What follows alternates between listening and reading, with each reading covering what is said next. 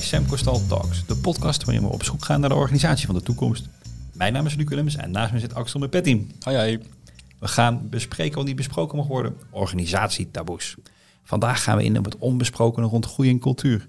Is groei van organisatieomvang altijd goed? Hoe groei als organisatie zonder je mensen voorbij te lopen of je eigenheid te verliezen?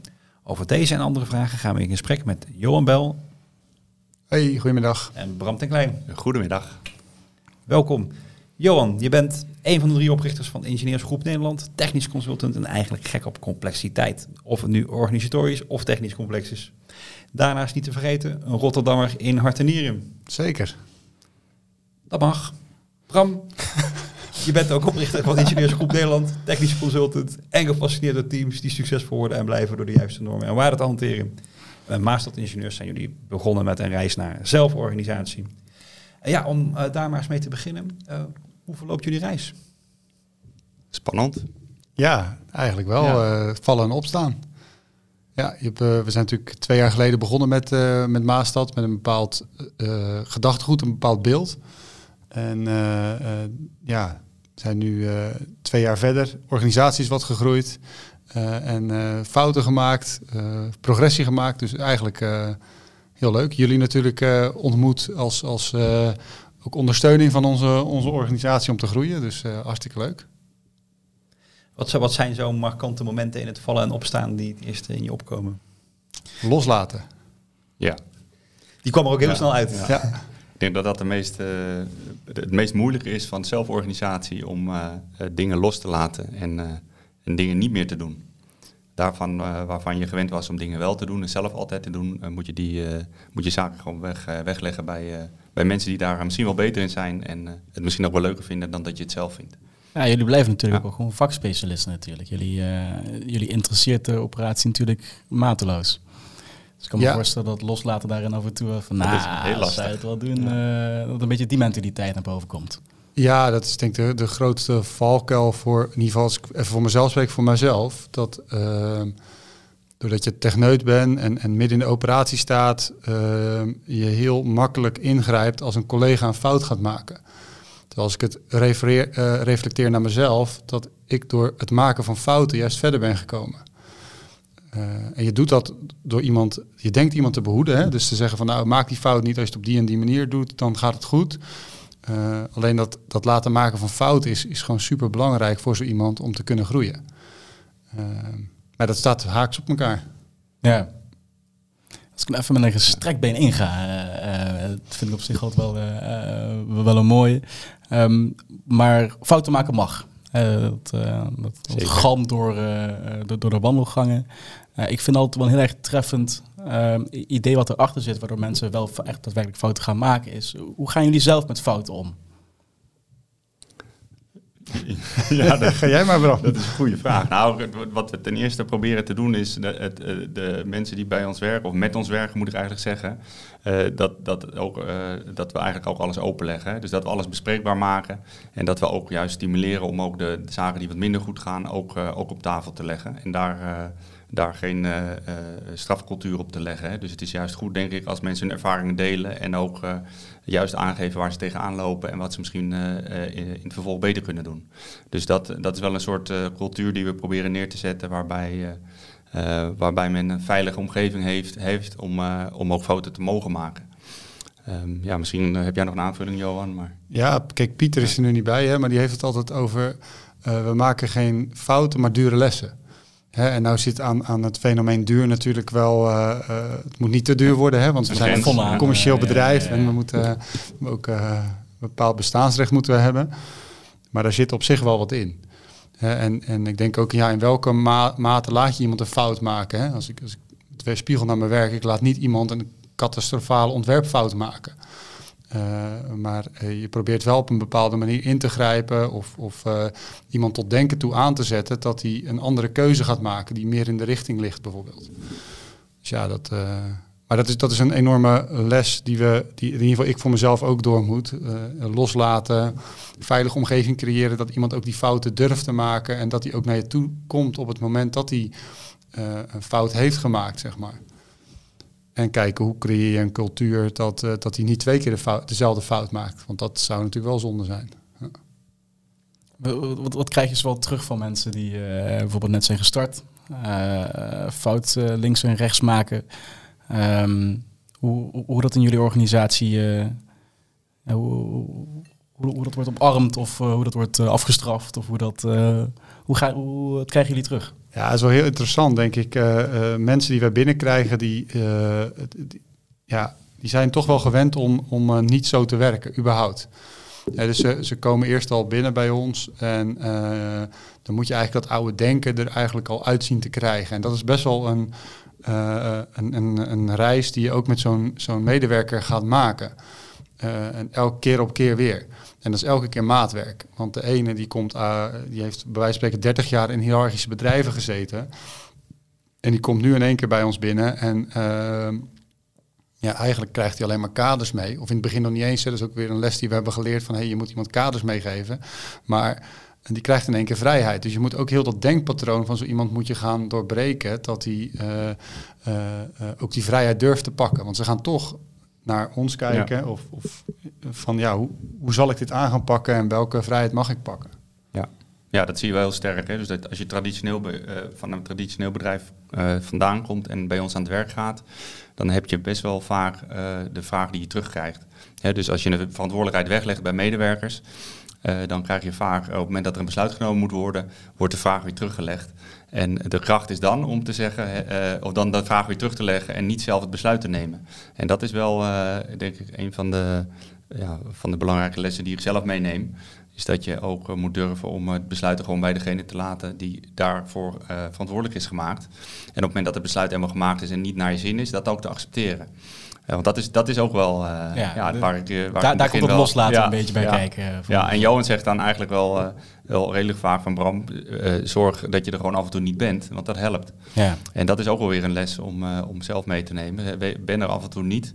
Waardoor medewerkers ook gewoon uh, de rol gaan pakken die ze eigenlijk horen te pakken. En volgens mij is het ook, ook, ook, gewoon goed om de boel zo nu en dan los te laten.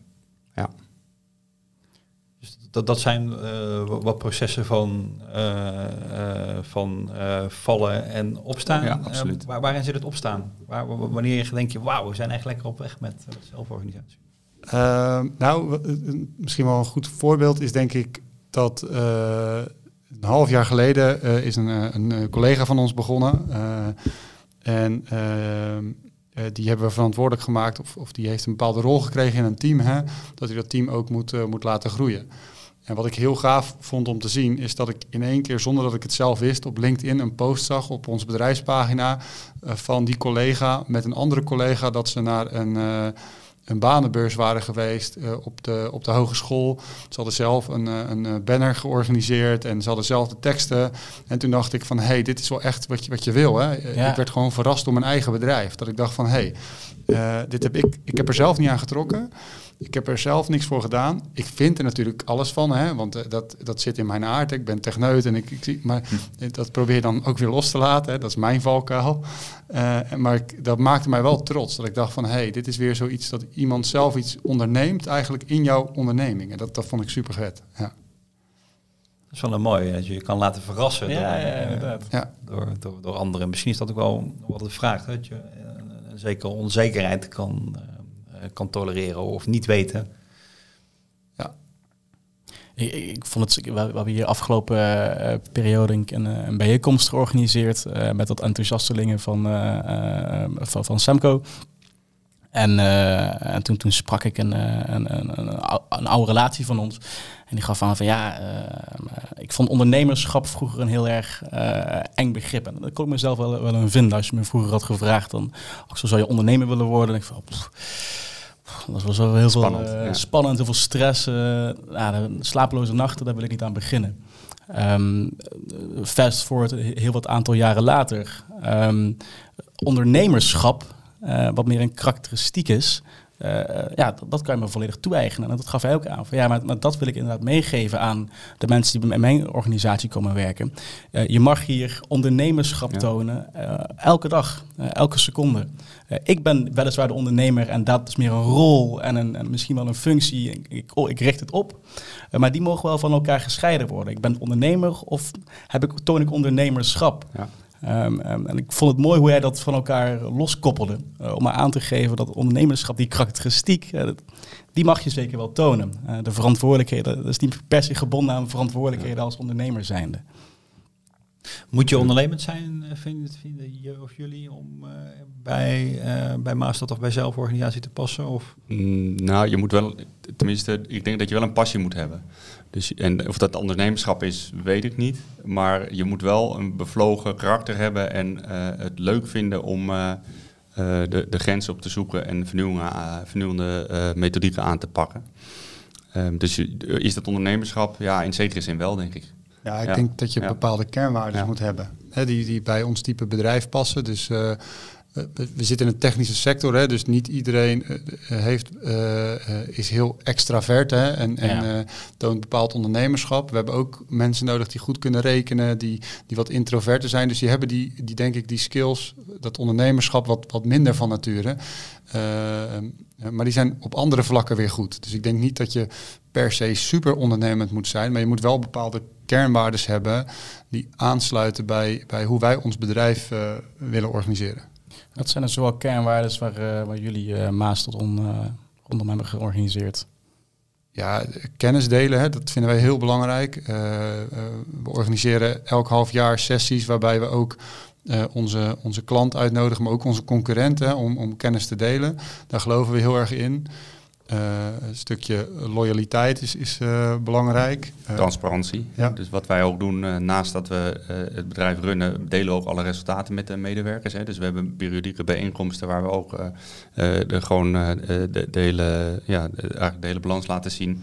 En, en iedereen heeft ook inzicht in wat, het, in wat er in het bedrijf gebeurt, ook financieel gezien. Dus dat is een kernwaarde die we hebben en die verwachten we ook terug. Hè. Dus op het moment dat je een advies geeft bij een klant, heeft de klant ook recht op, op de achtergrond van dat advies. Hè. Dus ja. dat zien we ook in onze markt nog wel eens. Hè. Er komt een rapport en dat rapport dat dragen we dan over, dat is dan je eindproduct. Maar achter dat rapport of achter dat ontwerp zitten een hele wereld van uh, onderbouwingen en berekeningen. En ja, onze visie is echt dat dat van de klant is en niet van ons. Dus deel dat alsjeblieft. Uh, en dat geldt ook uh, met de informatie die je onderling uitwisselt. Hè. Dus dat is denk ik een belangrijke kernwaarde. Dus je wil, je wil kennis delen, je wil transparant zijn. maar een, een, andere is ook wel dat, dat je elkaar respecteert. Hè. Dus we hebben ook gesteld in onze kaders dat iedereen, ongeacht je geloofsovertuiging of achtergrond of, of, visie, je, je, respect hebt voor elkaar. En daarmee creëer je ook een soort omgeving waar je ook, ook makkelijk met elkaar samenwerkt. Tenminste, dat, dat zijn wij van mening. Um, dus, en dat betekent niet dat je uh, ook uh, alles moet accepteren van iedereen, maar het betekent wel dat je op een bepaalde manier met elkaar omgaat. Uh, en dat moet wel bij je passen. Hè? Dus als je, als je medewerkers hebt die daar niet bij passen, dan zou, je daar, ja, dus zou dat consequenties hebben. Um, maar goed, daar proberen we dus wel aan de voorkant al heel erg op te selecteren. Dus als wij in gesprek gaan met medewerkers die, die voor sollicitatie komen, proberen we echt wel te toetsen uh, of, of, iets, uh, of iemand past binnen de cultuur die we nastreven en de, en de kernwaarden die we hebben. Ja. Dat krijg ik ja. wel eens terug op gesprekken, op, op eerste gesprekken, dat, uh, dat we geen cv's erbij pakken over iemands verleden van, van werk, of dat we daar eigenlijk helemaal niet over hebben. Ja. En dat het een vrij open gesprek is over, nou, wat zijn je hobby's, hoe sta je in het leven, noem het dan maar op. en dat het eigenlijk wat minder werkgerelateerd is. Uh, want ik geloof er wel in dat je een, een, groot deel van die skills iemand wel bij kan brengen. Maar echt zijn, zijn, uh, zijn, zijn, uh, ja, zijn karaktereigenschappen kan je gewoon niet veranderen. Dus dat is heel belangrijk om daar bij stil te staan tijdens selecteren. Ja. Jullie willen goede als organisatie. Wat kun je daarover vertellen? Ja, de, vooralsnog hebben we de doelstelling om ieder jaar te verdubbelen. Nou, dat is best een uh, Ambitieus. uit, uh, ambitieuze uh, uitdaging, zeker gezien de markt. Hè. We zitten in een sector waarbij we aan alle kanten horen dat we kennis- en capaciteit tekort hebben. Hè. Dus het vinden van goede mensen die ook nog eens een keer binnen ons, onze cultuur passen, is gewoon een hele grote uitdaging. Uh, maar we hebben wel uh, uh, die doelstelling voor ogen gehouden. En wat daarbij past, is dat je dus een omgeving creëert voor mensen die aantrekkelijk is om voor te werken. Dus wat we eigenlijk doen, is dat we die groeidoelstelling willen naleven. niet door volume op één te zetten of om omzet op één te zetten, maar we zetten eigenlijk de, de mens op één. Dus we proberen een omgeving te creëren waar medewerkers eh, eh, ja, tot hun recht komen en het naar hun zin hebben. Ehm, en vervolgens ga je kijken naar eh, wat is dan de kwaliteit die je levert. Hè? Is de klant tevreden? En, dan, en als de klant tevreden is, dan ga je ook weer je resultaten halen. En ga je ook weer je groei halen. Dus, dus het is een, uh, een, een secundaire uh, voorwaarde dat we groeien. Eigenlijk is de primaire voorwaarde dat medewerkers tevreden zijn en dat je nou ja, die kerndoelstellingen haalt. Hè? Dus kennisdeling, medewerkers die, die nu op de markt zijn, die willen graag zichzelf ontwikkelen, die willen gave projecten doen, die willen ergens bij horen die vinden werk-privé-balans uh, van belang. Hè? Dus daar proberen we ook erg, uh, erg uh, focus op te hebben. Zodat je niet, niet te veel werkt, maar uiteindelijk moet de schoorsteen roken. Dus zul je wel ja. omzet moeten genereren. Maar dat, ook dat hebben we weer geborgd in een kader. Hè? Dus we proberen teams ook weer een kader mee te geven. Waarbij ook ruimte is voor ontwikkeling. En ruimte is voor de juiste werk-privé-balans. En um, de, ja, dat is eigenlijk een beetje de voorwaarden die we neerleggen om die groei te realiseren. Um, maar de ambitie is, is, is, uh, is er zeker.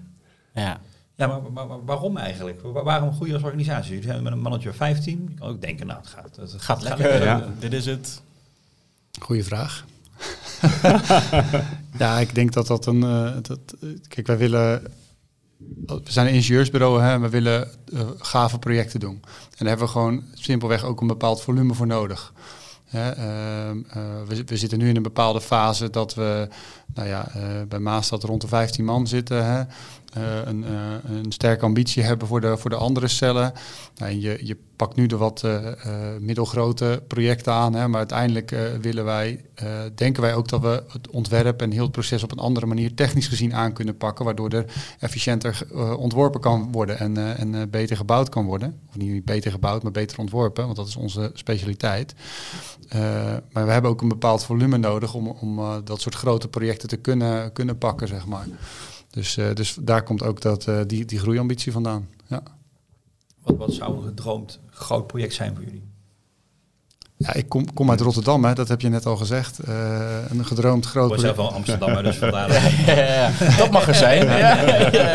Kijk, mijn, mijn hart gaat sneller kloppen als ik de haven inrij en, en ik zie al die lichtjes. En, uh, ze zijn nu bezig met uh, Portos, een heel groot CO2-afvangproject.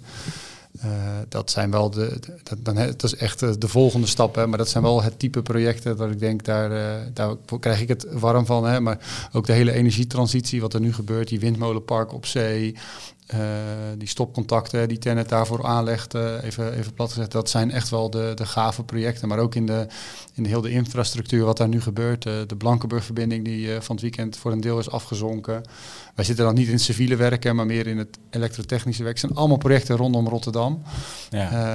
en, de rest van Nederland is ook zat leuk werk, hè, maar... En je begint er ook al een beetje van te stralen. Dus, Zeker. Uh, ja, ja, ja. Ik kan me voorstellen dat, dat, dat nou, daar gefocust op is. Ja. Dat, dat, dat sluit denk ik, vind ik zelf ook wel aan bij uh, hoe wij georganiseerd zijn. Hè. Maastad uh, is echt wel de focus rondom het, het Rijnmondgebied en misschien ook wel een stuk daarbuiten. Heel erg gefocust op een bepaalde klant. Ik word gewoon gelukkig van werk maken, werk doen waar ik feeling mee heb, waar ik een band mee heb. Ehm, en als ik grappig is, ik heb vroeger gewerkt aan de Botlektunnel, de Thomas-tunnel. Elke keer als ik daar langs rijd, tot vervelend toe van mijn vrouw, herinner ik haar eraan dat ik daar een steentje aan bij heb gedragen. Het is misschien maar een heel klein steentje, maar ik word daar echt blij van. Ja. En uh, nou ja, dat, dat, dat vind ik gewoon gaaf. Ik heb het ook met projecten buiten, buiten Rotterdam, hoor, dus begrijp me goed, maar uh, ja, sprekend. Testen jullie wel eens in de organisatie zelf of, of mensen ook uh, dezelfde ambitie hebben om, om, om die manier te groeien? Ja, de, de, we hebben natuurlijk bewust ervoor gekozen om, om drie cellen neer te zetten. Hè. Dus Maastad Ingenieurs, Amsterdam Ingenieurs en uh, uh, Van Holland Consultancy. En je, je, wil natuurlijk binnen die cellen ook een groei realiseren. En dus ook die gave projecten doen. En iedere cel heeft dus zijn eigen, eigen focusgebied. En binnen, binnen zo'n focusgebied heb je ook eigen specifieke projecten. Dus, en wil je die projecten binnenhalen, heb je groei nodig. Dus, dus we toetsen dat wel degelijk. Hè, maar Um, uh, um, en medewerkers vinden het ook leuk om met een team samen te gaan werken. En als je een team is per definitie zijn dat meerdere mensen die samenwerken. En net zoals dat je een voetbalelftal hebt, heb je allemaal eh, verschillende niveaus van spelers nodig om het, eh, eh, om het winnende team te zijn. Dus daar is ook groei voor nodig. Ehm, maar we zeggen wel dat we elke cel willen beperken. Dat hebben we een beetje afgekregen van Egert Winston tot een man of 25, 30. Waardoor je dus binnen zo'n cel een bepaalde cultuur blijft hanteren. Waardoor iedereen zichzelf of uh, zijn collega nog kent. Weet wat vrouwen en kinderen doen. Eh, ja. nog eens een keer de zomerbarbecue kunnen, kunnen bijwonen. Waarbij je leuke gesprekken kan hebben. In de winter uh, een kerstdiner he hebt met collega's die je kent. Um, en, dat, en wij denken dat je, als je zo'n cultuur wilt nastreven, moet je ook niet te groot worden per, per cel. En dat is echt uh, de keuze dat we dus die drie cellen hebben neergezet. Um, Um, en en de, de vraag is natuurlijk, uh, uh, toets je dat bij medewerkers? Ja, dat toetsen we. En medewerkers vinden het ook leuk. Hè? Die dragen ook zelf aan. Dat is ook een beetje het model. Uh, dus niet alleen het zoeken van mensen in de markt, uh, veel, veel, middels een recruiter die we hebben aangenomen, maar het is ook de mond-op-mond reclame. Dus medewerkers die vinden het ook fijn om uh, mensen in de omgeving te betrekken bij het bedrijf en die worden dan ook aangedragen als kandidaten. Nou, die, natuurlijk, die kennen natuurlijk zelf de ja, meeste en dan krijg je, en nou ja, dan is over bouw van cultuur gesproken, dan, dan krijg je dezelfde bloedgroepen eigenlijk naar je organisatie toe. Dus dat is ook een, uh, een methode om te groeien. Dus ja, je, je betrekt je medewerkers erbij en uh, ze helpen ook mee om te groeien. Dat is, uh, wat we wel merken, zeker bij Maasstad, hè, dat is de eerste, de eerste cel geweest van de drie. Nou, die, die, daar zijn we nu twee jaar bezig. Nou, er zijn denk ik vier, vijf medewerkers binnengekomen via andere medewerkers. Dus dat, dat geeft al aan dat, dat je het in die ja. zin goed doet. Ja. Ja, we, we, hebben ook medewerkers uh, bijeenkomsten in de avond, uh, um, medewerkers lunches. Dus we proberen ook wel actief uh, te toetsen van hey, wat, wat vindt men van de strategie. We, we, leggen het ook voor aan de medewerkers. Dus we proberen iedereen daar ook in te betrekken. En eigenlijk zeg ik het nu al fout, hè, we leggen het voor aan de medewerkers. Maar eigenlijk, de, de, ja, dat is, dat is ja, heel erg een valkuil. Ja. Heb je hem al? Ja, ja. Maar dat is ook wel, we hebben het ook wel vaker over gehad. Ja. Dat is ook wel de stap tussen zelfsturing en zelforganisatie. Hè. Dat is voor ons ook wel een, een reis geweest of een ontdekking. Helemaal in het begin zaten we best wel op zelfsturing. Hè. Dat is voor mij echt dat, de, dat het, het bedrijf of de, de, de, de, de medewerkers zelf ook de stip op de horizon bepalen. Nou, dat is voor ons echt wel een stap te ver. Vandaar dat we nu op zelforganisatie zitten. Dus hè, wij hebben die stip op de horizon gezet en, en de rest organiseert dat eigenlijk. Hè? Of de rest, de medewerkers, de teams organiseren dat en die, die, uh, die gaan er naartoe werken. Dus, dus dat is ook iets wat we zelf hebben ontdekt. Hè? Is wel de, het meest gevolgde ja. model. Ja. Dan blijf je lekkerst in balans. Ja. anders word je uiteindelijk alleen maar een collectie van mini-bedrijfjes met, ja. met, met, met, waarschijnlijk nog weinig onderlinge verbinding. dus dat, dan schiet je door naar de andere kant van het uiterste. Ik, ik, ik, dacht nog even, als je het hebt over de grootte van cellen en uh, wanneer split je op, nog een, uh, nog een mooie ervaring van, uh, van Sander Hoek, een van de ondernemers met wie we eens werken. Ja, van ja, wij, wij, letten altijd op uh, peak pie. Weet je, wat is nou het punt waarop je nog uh, taart meeneemt voor je collega's je jarig bent? Ja. Ja. Als je geen taart meer meeneemt, want je ook niet weet wie je die dag op kantoor gaat treffen, ja, dan, dan ben je in een punt. Dan moet je splitsen. Ja. Dat is wel een goeie. Wanneer ben jij jarig, Bram? Ja, dat, duurt nog even. ik ben net jaar geweest, dus... Okay. Uh, dan vraag, vraag, vraag, ja, ja, ja. ja, ja, ik moet het zeggen. Vraag me toch af of ik taart heb gezien. Hebben we het later nog wel dus, over. Er zijn ook mensen die helemaal geen taart meenemen. Nee. Stel voor dat we het volgende onderwerp nemen. Ja. Wat, uh, wat, was, wat, wat wordt er nog meer van leiders verwacht? Uh, Bram, je, je, spiegelde net op, uh, soms moet je er niet zijn. Ja. Um, soms moet je actief voorstellen voorleggen. Um, maar er verandert volgens mij radicaal iets in de traditie van de, van de traditionele manier van organiseren. Ja. loslaten is, is, langsgekomen. Ja. Neem eens mee. Als, als ik net binnenkom, wat, wat zie ik van jullie? Ja, ik denk dat het, uh, wat ik in ieder geval probeer is uh, uh, niet de baas te zijn. Hè? Dus dat is, dat, dat, is, dat is zeker een dilemma, want zeker als je wat groter wordt, gaan mensen je vaak zien als, als leidinggevende of als zeker omdat je mede-eigenaar bent. Ja. Maar probeer eigenlijk onderdeel van het team te blijven en uh, het goede voorbeeld te geven. Hè. Dat klinkt natuurlijk uh, uh, makkelijker dan dat het daadwerkelijk is. Tenminste, dat is mijn ervaring. Um, maar inderdaad het goede voorbeeld geven. en wij um, werken, en dat vind ik ook de kracht van de, de, de, manier waarop wij werken, dat we allemaal gewoon op projecten werken. Dus ik heb zelf mijn projecten ja. waar ik in werk, hè, voor een aantal dagen in de week. En dan werk ik samen met collega's. En die, het kan best zo zijn dat een collega een project krijgt. En dat ik on- eh, samen met die collega eigenlijk zijn eh, eh, eh, visie eh, verder opvolg in het project. Zonder dat ik daar zelf eh, een actieve rol in heb. Dus ik vind dat ook een stukje leiderschap. Hè? Dus anderen de kans geven om, eh, om, eh, om hun ding te doen eh, zonder dat je er heel erg sturend op bent. Eh, en ik denk inderdaad, we hebben het net al eh, genoemd, hè, durven eh, dingen los te laten. En, eh, en, en er soms niet te zijn. En dat is, dat, dat is eh, voor mij in het begin heel spannend geweest. Hè, want ik ben ondernemer en het, het is mijn bedrijf en ik heb daar een hele sterke visie over. Hè. Dus in het begin hebben we ook nog wel eens eh, met elkaar gezeten. Pieter, Johan en ik met, met de collega's. Dus eigenlijk met een man of vijf, zes. En dan hadden we een strategieavond. Praat je over het bedrijf. Waar wil je naartoe? En, en halverwege het gesprek gaf ik een seintje. Want volgens mij zijn wij met z'n drie aan het woord en de rest Ja. hoor ik niet. En dat is natuurlijk wel het gevaar van eh, eh, eh, zo betrokken zijn bij je bedrijf en ook eigenaar zijn. Ehm, dus dat is wel iets wat we nu, nu meenemen en ze veel meer proberen door de groep te laten ontstaan. In plaats van dat we ze daar zelf een hele sterke mening over vormen.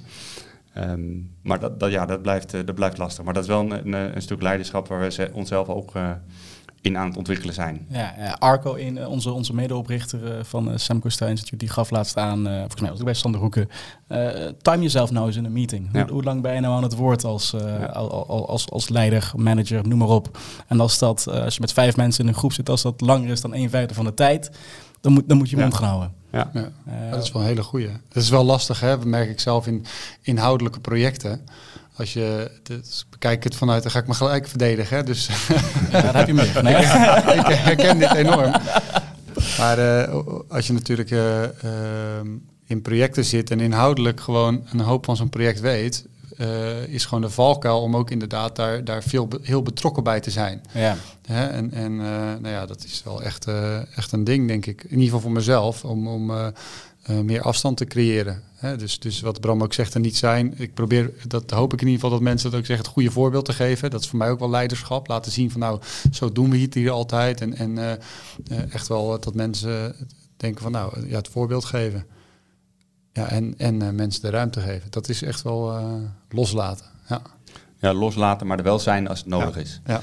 Dus dat is wel, denk ik, het, het, de spanningsboog. Ja, en dat is Ja. continu balans vinden. Want, want dat is ook persoonsafhankelijk. Hè. De een houdt ervan. Ik hou er zelf altijd van om in het diepe gegooid te worden. Heb ik altijd heel mijn carrière gehad en dat vond ik het lekkerst. Maar er zijn ook mensen die daar gewoon totaal niet van houden. Dus dat, die fout hebben wij ook gemaakt. Dat we iemand op pad sturen zonder kaders. En we dachten van nou, die komt er wel. En dat was ook iemand die gaf het daarna gewoon netjes aan. Van hé luister, ik ben nu zo aan het zwemmen. Ik heb geen idee wat er van me verwacht wordt. Ja. Eh, dus, dus dat is wel een, eh, een heel interessante. En wat ik wel heb geleerd de afgelopen tijd is het veel meer te hebben over verwachtingen met medewerkers. Hè. Dus, eh, dus helemaal in dit soort type organisaties dat je het ook hebt. we hebben natuurlijk kaders opgesteld, maar dat je het ook hebt over de verwachtingen. En dat af en toe eens bij elkaar aftoetst. Van hé, hey, eh, ik verwacht dat van jou of dit hebben we afgesproken. Dat, eh, dat, dat ja, heb ik in ieder geval wel geleerd. Ja, anders is het vrij vaak heel breed interpreteerbaar. Ja. Eh, ook, ook al stem je de, de, de kaders of de afspraken samen af. Eh, andere context zorgt weer voor een Ja. andere, eh, an- andere blik. Ja. waardoor de kaders net anders kan, kan interpreteren. Dus daar heel actief op de voorgrond verwachtingen uitspreken, afspraken heel duidelijk maken. zorgt gewoon voor zo, zo, min mogelijk ruis op de lijn. Ehm, en weten waar we aan toe zijn. Sterker nog, eh, we zijn al een aantal jaar met het thema bezig. En ik wist dat je in ging grijpen. Als de verwachtingen gaat, dan eh, kan, kan Ja, los. eh. Volgens mij gewoon vaker de vraag stellen, eh, wat verwacht jij van mij? En omgekeerd, wat verwacht ik van jou? En hoe kan ik jou daarbij helpen? En omgekeerd, Ja. dat, dat gesprek, daar, daar kun je zo ontzettend veel mee. Wat het nog best wel vaak best wel lastig maakt. Ja. Want, want, want vaak heb je eh, ook wel een beetje de neiging van... oké, maar de verwachting is wel duidelijk volgens mij. Hè. Zit hier samen met z'n vier in een meeting en er worden alle dingen besproken. Het mag duidelijk zijn dat. Eh, maar het wordt dan niet uitgesproken. Dus dan dus het is toch wel angstig af en toe om nog aan te geven... oké, maar het voelt een beetje Jip en Janneke taal. Want je, Ja. ik verwacht dit van jou, jij dit van mij. eh, Maar het is wel heel belangrijk. Ja. Want daar gaat het wel vaak gewoon heel veel mis. Ik denk wat we nu, hè, wat we nu eh, ook de laatste weken aan het inrichten zijn, is dat we weeklies eh, hebben hè, van een half uur. Hè. We willen eigenlijk zo min mogelijk vergaderen. Dus zo min mogelijk tijd kwijt zijn om met elkaar eh, af te stemmen. Maar je wil heel kort op de bal zitten. Dus wat Ja. we nu ingericht hebben, is dat we weeklies hebben van een half uur per team. En daar worden gewoon even snel de acties afge, afge, afge, afgevinkt. Er wordt ook even kort nog een update gegeven en je gaat weer verder. En dat werkt wel heel prettig, want dan heb je het ook weer over die verwachtingen. En als je dan een week later erachter komt dat die verwachting niet helder was, dan kan je die heel snel snel bijsturen als team. Hè? Dus niet, niet alleen ik of Johan, maar het team zelf kan daar ook in ingrijpen. En dat is dan wel weer iets wat we de laatste, laatste tijd aan het doen zijn. En dat sluit denk ik aan een beetje bij uh, wat, wat jij aangeeft. Ja. Vaker ko kort contact hebben Ja. eh, kan veel nuttiger zijn dan af Zeker. en toe uitgebreide contact. hè. Sowieso volgens mij de meeste meetings kunnen eigenlijk stiekem best wel een half uurtje. Ja. Ja. Dat is ook gewoon een, dat is een mooi experiment. De, de komende week alles halveren. Juist. Ja. Ja. of alles schrappen. En waarschijnlijk ga je Ja. dan die, die mensen zoeken, opzoeken die je nodig hebt. Ja. Dat zeg dat, eh, dat vandaag nog met, met, eh, met een aantal mensen over gehad eh, in de pauze. Hè. De, kom niet naar een meeting als je niks in te brengen hebt. En als je iets wil brengen, kom je wel. En anders dan, dan, dan hoort wel. Tenzij wij je nodig hebben, dan, dan sluit je ook aan. Maar Dus ik vind het helemaal niet erg dat er mensen bij een weekly niet aanwezig zijn. Ehm, eh, als ze daar eh, niks te zoeken hebben. Maar dat is natuurlijk wel, hè, er moet wel een balans in zitten. Want het is ook niet handig als, als, eh, als er bepaalde mensen nooit zijn. Ja. Maar dat geeft wel een beetje aan waar je ook weer die vrijheid probeert te vinden om, om je werk efficiënt in te delen. Ja, eh, volgens mij moet Ja. je dat blijven communiceren. Ja. want het is toch een beetje, als jij als enige er niet bij bent geweest op de vrijdagmiddag, het is toch een beetje een sociale positie wordt gedegradeerd of zo. Dus, dus maar dat maar blijven communiceren in plaats van op 1 januari eenmalig jongens, je kan in een of uit een meeting stappen, is volgens mij vrij belangrijk. Want ik ben toch altijd bezig met hoe- wat is mijn sociale positie in de groep en als ik er twee, niet, twee keer niet bij ben, wat gebeurt er dan met die sociale positie? Eh, en daar ben ik al eh, wel heel schuw voor. Dan pas ik op. Ja, maar dat is dan wel de reden dat je de vrijdagmiddag wel moet zijn om toch met elkaar eens een keer de week af te sluiten met, Precies, een, met, een, ja. met een biertje of met een frisje. Of, En een eh, bitterbal. En een bitterbal, zeker, zeker. Of, hè, dus eh, de, gisteren hebben we het nog gehad, hè, beginnen nieuwe medewerkers, degene die op kantoor is, daarmee ga je eigenlijk even eten met elkaar, hè, eh, extern. Dat je toch een soort groepsgevoel krijgt en een sociaal, eh, op een sociaal niveau levelt. Ja. Mooi, volgens mij zijn jullie een mooi bedrijf aan het bouwen. En eh, komt het met die groei eh, ook helemaal goed. Wat, wat wensen jullie de rest van werk in Nederland toe?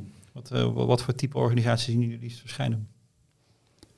Ja, ik denk dat het een mix is. Hè? Dus ehm, wij doen dingen anders dan, dan andere bedrijven. Hè? Maar ik denk dat dat ook. eh dit, kijk even, spiegel ik het even naar een traditioneel ingenieursbureau. Hè?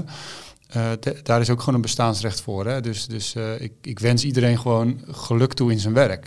En dat is misschien wel, eh, ja, dat, dat, dat, vooral.